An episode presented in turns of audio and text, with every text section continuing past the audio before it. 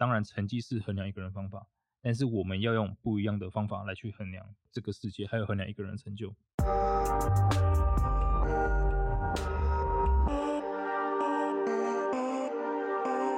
现在时间是七月十六号的晚上七点半。你现在收听的是深 V 一口气。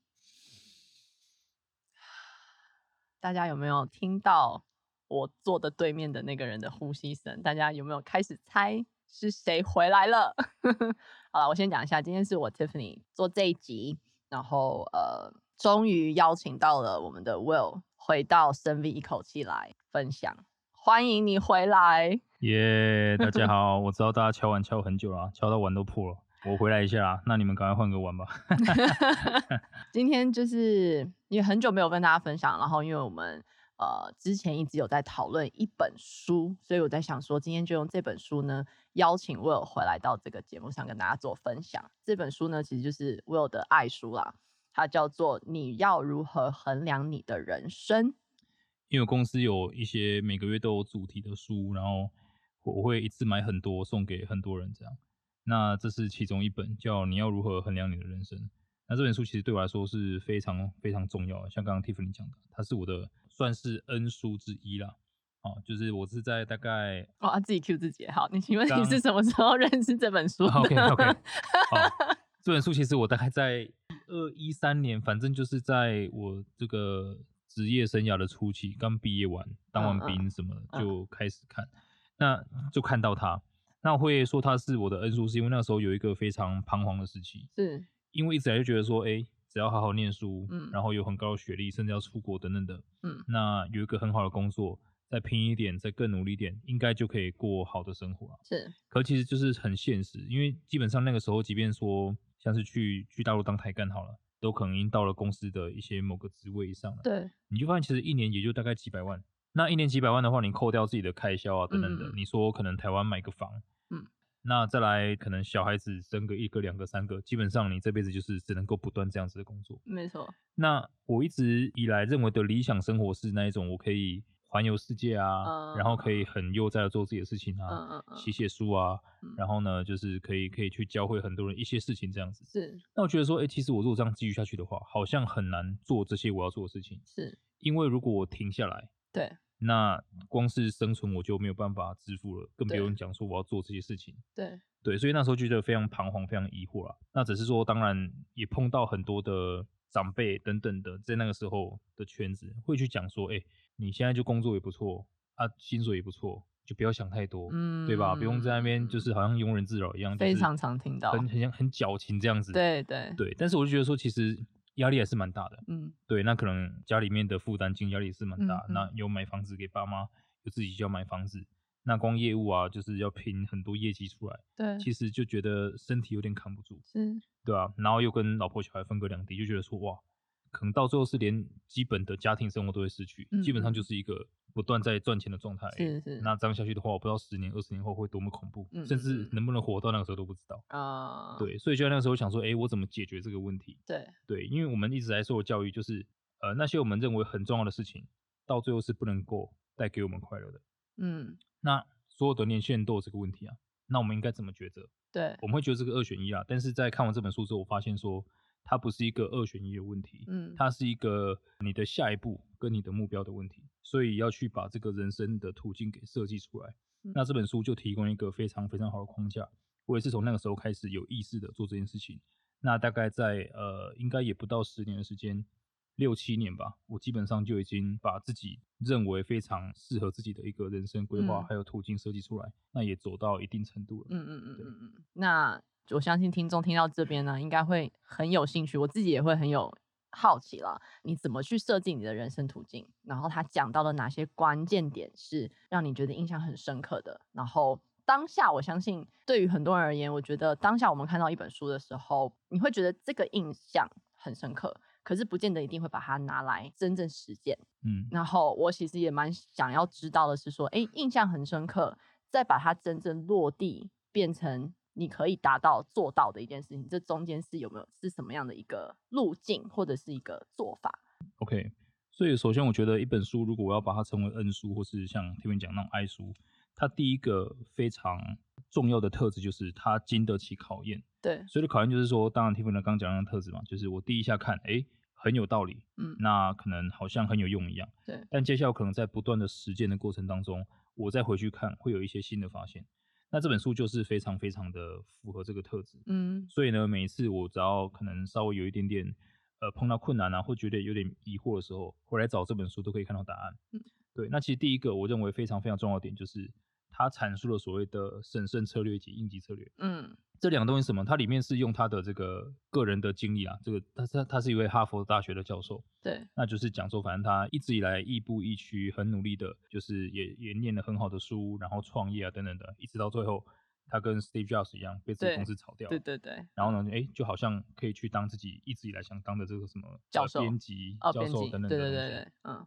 那我一直在想说，哎、欸，其实我们每天前进的动力就这两个东西而已。嗯，一个就是审慎策略。嗯，对，那只是我们可能跟他的差别在于说，我们的审慎策略不是我们自己定出来的啊，是可能从小的爸妈、长辈、老师，还有社会的主流价值观帮我们定义出来的。没错。所以我们的审慎策略就像我当时一样，好好的念书，那有机会到国外去念，嗯，呃，可以拿奖学金拿奖学金，不能拿奖学金就去拿政府的贷款，贷款，非常低利率的，对吧？然后接下来就找很很好工作。找外商一步一步的往前走，这个叫审慎策略。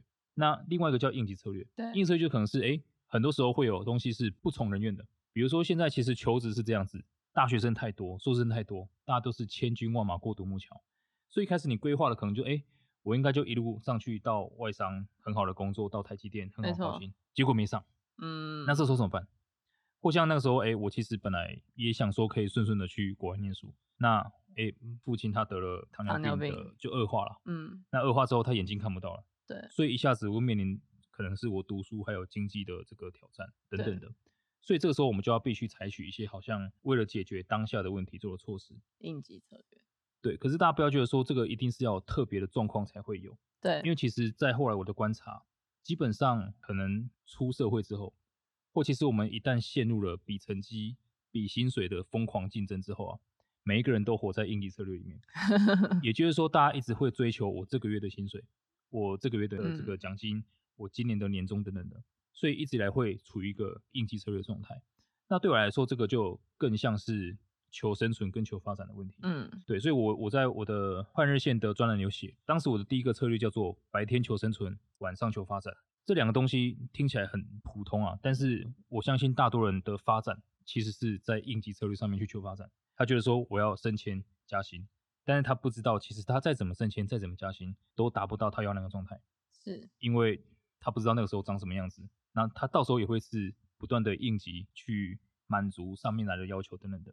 所以那时候我就开始想，哎，我的发展不应该是由这个社会来帮我制定的，我的发展应该是我到底想过什么生活。嗯，所以我的应急策略就是，好，我要保有这个工作。那原因是因为它可以让我生存，所以我要慢慢的开始有一些规划。找到别的东西可以跟我的发展同一个方向的，那在那个方向之上，我找到让我可以替代目前应急策略的生存方法。嗯，那一旦这样的话，我就可以在我的发展路上越走越远。嗯嗯，嗯，对，所以它不是一个说哦，我找到我的热情，我就马上就是工作辞掉，开始呃往那个地方冲。对，因为这是很不负责任的。没错。对，所以大家不要觉得说哦，就是好像天才啊，要创业成功啊，一定要辍学等等等等的。哦，就是你要一个基本的应急策略，但是。反方面来讲，也不是说哦，你一定要等到你想到说我要知道我的方向发展在哪里，因为如果你没有去做的话，你是永远不可能知道你要什么的。没错，所以如果你现在只能够疯狂的追逐你的薪水啊，追逐你的升迁啊，你还是要去玩这个游戏。那在玩的过程当中去发现你喜欢什么，你不喜欢什么。嗯，对，千万不要说就是我要等到我想到了再去做。嗯，哦，因为其实人的思维啦，你去想，人的思维是二维的，这个世界是至少四维以上。是。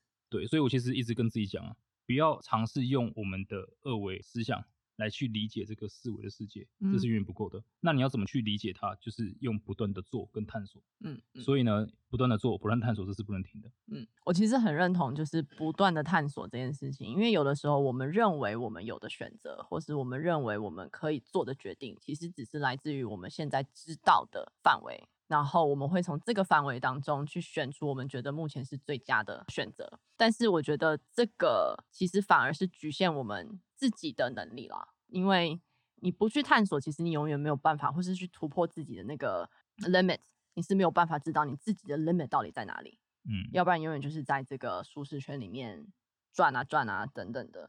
对，所以我觉得其实刚刚那个，我觉得刚刚的建议很好。对于任何人而言，在每一个生活年龄的阶段，我觉得都是可以用这样的方法一直去检视自己到底目前做的事情，我们到底是为了什么，或者是我们现在用的方法是不是对的。对，其实检视方法很简单啊。我看过一个一个名人，他讲了一句话，我觉得这句话非常适合大家用来检视。他的话就是啊，他认为他现在当下已经是活成他以前最想成为那个人。嗯。所以大家可以用这一句话来检视一下，你现在是不是你最想成为的人，最想、最喜欢的状态？如果不是的话，那其实就有很大问题，对，要去改善。那另外一个方法也是 Steve Jobs 讲的，嗯，他讲说，哦，你就把明天当做最后一天。很多人觉得这是好像，哦，那你要规划选择做什么事情。嗯嗯。其实我觉得不是这样子啦，而是说，如果我现在做的事情已经是我认为最满意的，最满意的，对，那其实明天我会做我今天做的事情。是。对，就假设下个月就世界末日的话，我会用我现在的方法继续过一样的生活，过一个月，那就代表说，其实这些东西是最熟练的，我最喜欢的状态。嗯，我也蛮喜欢这个这个 idea，就是有点像是活在当下的感觉。但是你活在当下，你永远是这个当下是不是你要的那个？对对对对对对，检视自己这是不是你要的。好，然后另外一个是是有关于资源流程还有优先顺序这件事情。我相信大家应该很好奇，就是说什么叫做资源，什么流程，什么什么叫做优先顺序？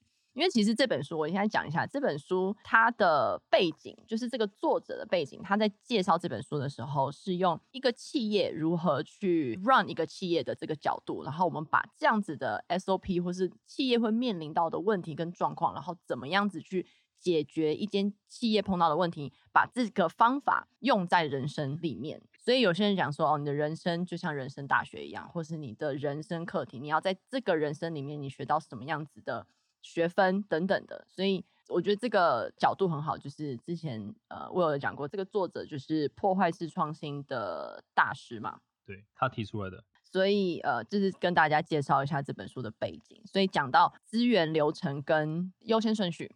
OK，所以其实是这样，就这个东西先撇开这三个来讲。我们来讲说，各位，如果你开始去做审慎策略、应急策略这件事情的时候，你去求生存、求发展的时候，你会碰到第一个问题。嗯，第一个问题刚就刚提到的，你不知道自己要什么，那就不要用想的，嗯，用探索的方式去探索出来，多接触一些东西，多看一些表演，多看一些书哦，去把它做出来。这第一个，所以找到你要的东西，你想要的生活，OK，去把它用右脑想象出来。这第一个。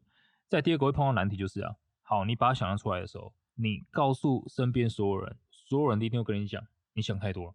你以为你是谁？你又不是这个张忠谋儿子，嗯、对不对？嗯、就是这样子。所以那时候我也是这样碰到很多类似的状况啊，就像我刚讲的嘛，有人说你矫情，有人说你你你就是平民出身、乡下出来的小孩，这样已经很可以了，等等的，对对对，就是一大堆这种状况啊。所以我们在面临这一些的时候，会开始去想啊，哇，好像这些成功人都有很多很重要的特质，他可能要不特别聪明，但是我也不是特别聪明，他可能是。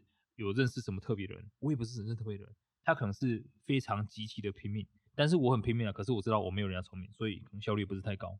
那怎么去理解他？后来就发现说，哇，这本书的讲这三个要素啊是非常非常重要。企业的我们当然不用讲了，我们就讲它其实是讲说资源、流程还有优先顺序三个。所以其实啊，一个公司的成功，一个公司的能力，主要就是来自于这三个。哦，如果大家有基本的对公司的理解，都知道。就是可能呃，我有什么资源，我有什么资金，那我的现在净资产是多少？我什么股东，我什么人才，这个叫资源，对吧？流程呢，就是说这个公司它来创造它的整个价值链、价值堆积，就是创造价值的整个流程是什么？OK，它做什么样的产品的啊？它是投资也好啊，或者是呃做服务的也好，做产品的也好。那最后一个优先顺序。哦，今天可能这个公司它在面临两个一样客户的时候，OK，它是怎么做选择的？嗯，OK，那今天可能在面临说，哦，要 cost down 了，对吧？那要公司要生存不下去了，它是会先优先保护股东，还是优先保护员工？这就是公司的优先顺序，也就是它的这个文化，它的价值观。那其实放到个人来看也是一样的。他第一个解决我的疑惑就是啊，其实我们人的出生，我有富爸爸，你是名校毕业，你家里面很有钱。你能力很好，你是博士学位，这都是资源而已。所以如果你要成功的话，资源当然很重要，但它就只占了三分之一，它不是绝对的。所以如果你从今以后觉得说，哇，因为我不是那个，所以不能怎么样，哎，要注意啊，你还有两个东西没有用到。我们讲英雄不怕出身低啦，好，所以资源它只是占了顶多顶多三分之一，好，甚至可以三分之一都不到。OK，你拥有什么不代表你就可以变成什么或不能变成什么。嗯，OK，所以这是资源。好，所以厘清这个的话，你自己会有很大的信心。你知道它不是代表全部，学历啊、薪资啊、背景啊、科系啊，这些都不是很重要。第二个就是流程，流程就是我们去创造价值的能力。OK，今天一样在一个公司，在一个职位啊，我们如果做管理，大家都知道，有的人他的价值在于说，他可以让整个团队变得非常活跃。嗯，有的人他就是业绩超级高，对吧？有的人他就是可以提供身边的这些团队很多基本的讯息，对，让大家不要越矩。嗯，OK，那有人就是把表格资料整理得很好，让大家可以很有效率的工作，所以这个叫流程。那所以其实我们自己也好，小孩也好，要去。知道哎，什么样的流程是最可以协助我们成功的？嗯，那大家可以用一些方式去找，比如像什么盖洛普的测试啊，我像最近我做这个 Circle DNA 的测试，OK，或者是去做像 DISC 这种啊九型人格这一种，去知道说，哎，我们的特质，呃，我们比较倾向于做什么样类型的流程，可以帮助自己创造最大价值。所以它是一个优势，跟你可能未来想要发展的方向的一个结合。最后就是优先顺序了，那这个就是价值观了。这也是在书上写的。诶，很多哈佛毕业的人一毕业的时候，哇，大家都是可能在 BCG 工作，在麦肯锡工作，在什么高盛工作，投行。可是过十几二十年之后，有的人很成功，有的人可能是幸福美满，嗯，但有人坐牢了，去监狱了，对，可能是诈欺等等的。这个就跟我们的优先顺序有关系，嗯，好，所以今天在我们做决定的时候。到底我们是最看重什么的？嗯，那这也是我要讲的。其实，在家庭教育里面，真的，我我会教育我的小孩就是优先顺序。今天我们如果说说有一个很好的机会是赚钱的，是可以让你发大财的，但同时有人需要帮忙，他可能需要协助，路边有人出车祸了，我一定会跟他讲，你要先去报警，去先去救人。嗯，嗯，OK，那我会跟我的小孩讲说，其实他们如果进到学校里面，当然成绩是衡量一个人方法。但是我们要用不一样的方法来去衡量，嗯，这个世界还有衡量一个人成就，对，所以财富也是一样的。那因为这样子，就是呃，要去知道说，在我们 build up 自己的时候啊，到底哪些东西是我们的护城河，嗯，OK，好，所以像父母照顾小孩也是一样，如果我们一直说全部都外包出去，对。给比如说托婴中心，嗯啊，一大堆才艺班等等等，对对对。那其实当然啦，你去强化他很多流程的东西，嗯，但是你失去教育他价值观的机会，对对。那他很有可能就是变成一个流程很强的坏人，对，OK，或者是流程很强的陌生人，嗯，因为他跟你没有那个链接，嗯，好，所以呢，我也是非常非常重视跟小孩子相处的时间。那这个也代表说，哎，其实以后不管他们的流程怎么样，反正他会投资。钱不用担心，那流程我就尽量呃往他的理想的生活方向去靠，往他的热情去靠。我们教他怎么去探讨他的热情，那就很 OK 了。我可以知道说他的整个人生会是很为自己而活啊。其实我蛮喜欢书本里面讲的一一段话，就是能力是用现实生活中的经验不断淬炼出来的。就是我觉得，比如说你要如何送你自己去学东西，我觉得这个是大家应该要学习的地方。书里面也有讲到，就是比如说你很多人在学工作的时候，他会先从自己的这个保险这一块，保健因素，保健因素，比如说这个我的薪水一定要多少，然后我的这个位置一定要挂上主管，或者是我一定要是公司的这个 CEO 等等，对，待遇怎么样？没错，比如说薪水一个月就来一次，说着他就出现在你账上一次。我常常这样子，以前我常常这样子跟我的 跟我的 candidate 洗脑，然后或者是他们觉得说，哎，title 你顶多就是拿你的名片出来给你的客户看的时候，他就出现那个一次。可是你每天每分每秒你在面临的工作，你在这个工作上面你可以学习到的东西，跟他如何继续奠定你的价值，跟你未来要怎么样往什么样的方向走，这个才是真正重要的东西。对，所以就是我觉得。搭配起来，我个人是觉得，呃，学习新东西，然后还有再加上，我觉得从小开始让，比如说小孩开始学习怎么样解决问题等等，就是其实重点不是在于那个外面看起来光鲜亮丽的这一块，其实重点是在实质的那个内容里面，我觉得是很重要的。对，这个就是自己定义自己的优先顺序跟价值观。对，对，因为评价一个人不是说真的像现在这个社会上用钱、嗯、用房子。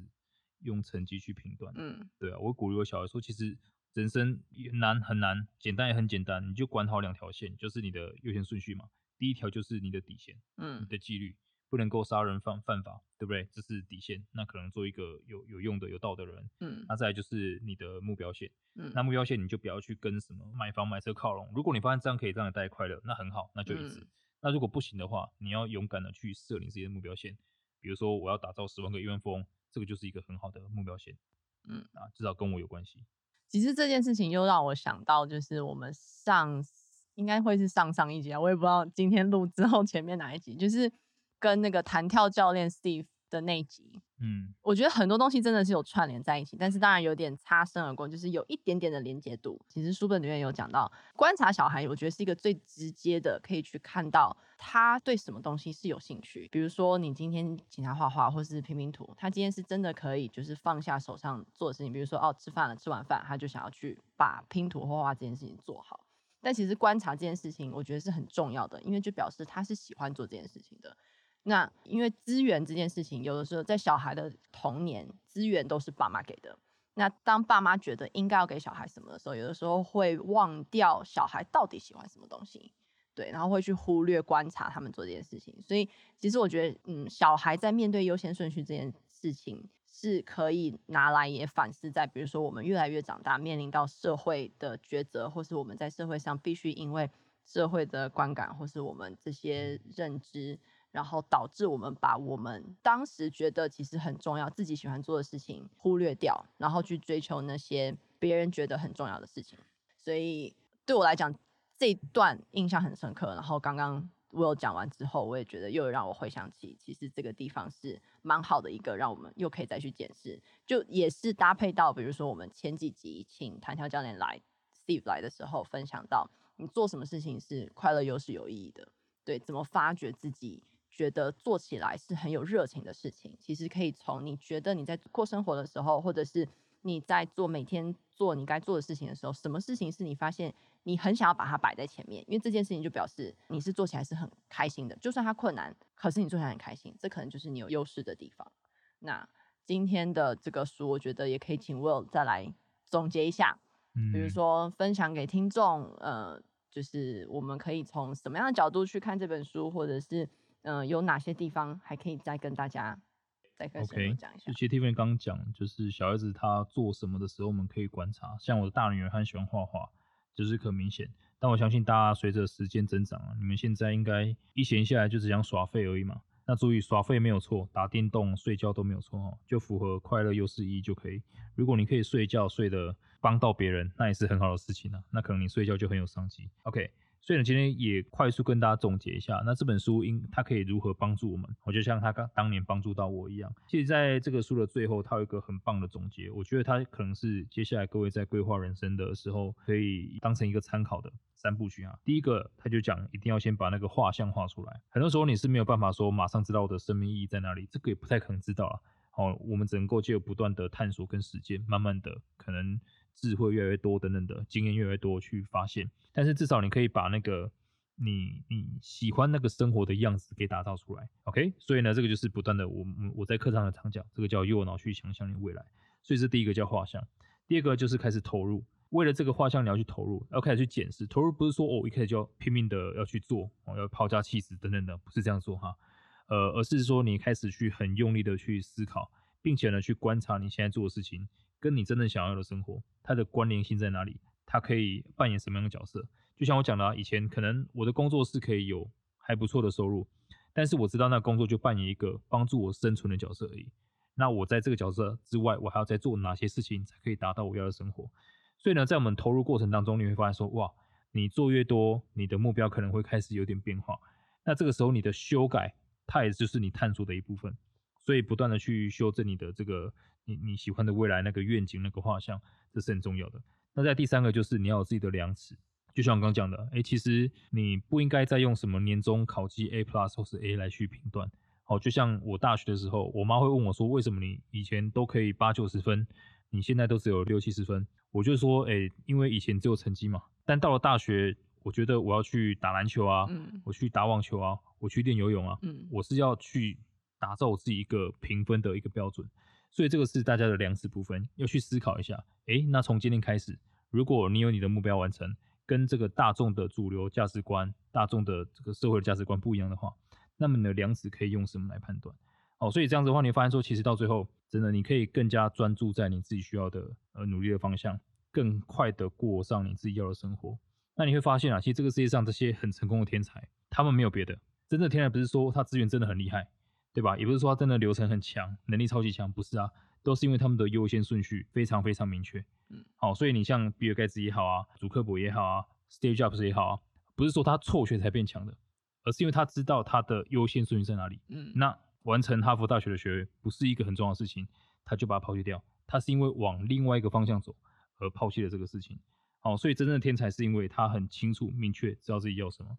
那我也希望可以鼓励大家去找到这些事情，因为如果在台湾有很多人可以做到这件事情呢、啊，而不是一味的追求热门科系啊，呃，去去当工程师啊，去当医生，那我相信台湾的下一代会越来越好。嗯、OK，所以今天这是我要分享的。好，讲完这本书了，那我们就要来让大家期待一下下一本书有没有我有推荐的下一本书，然后我们在一个月后好了，再请 Will 上来。哇，这个是挖洞给我跳。呃，我觉得下一本哦，其实因为我看的书很多，以前都是在大陆看的，也不知道台湾有没有。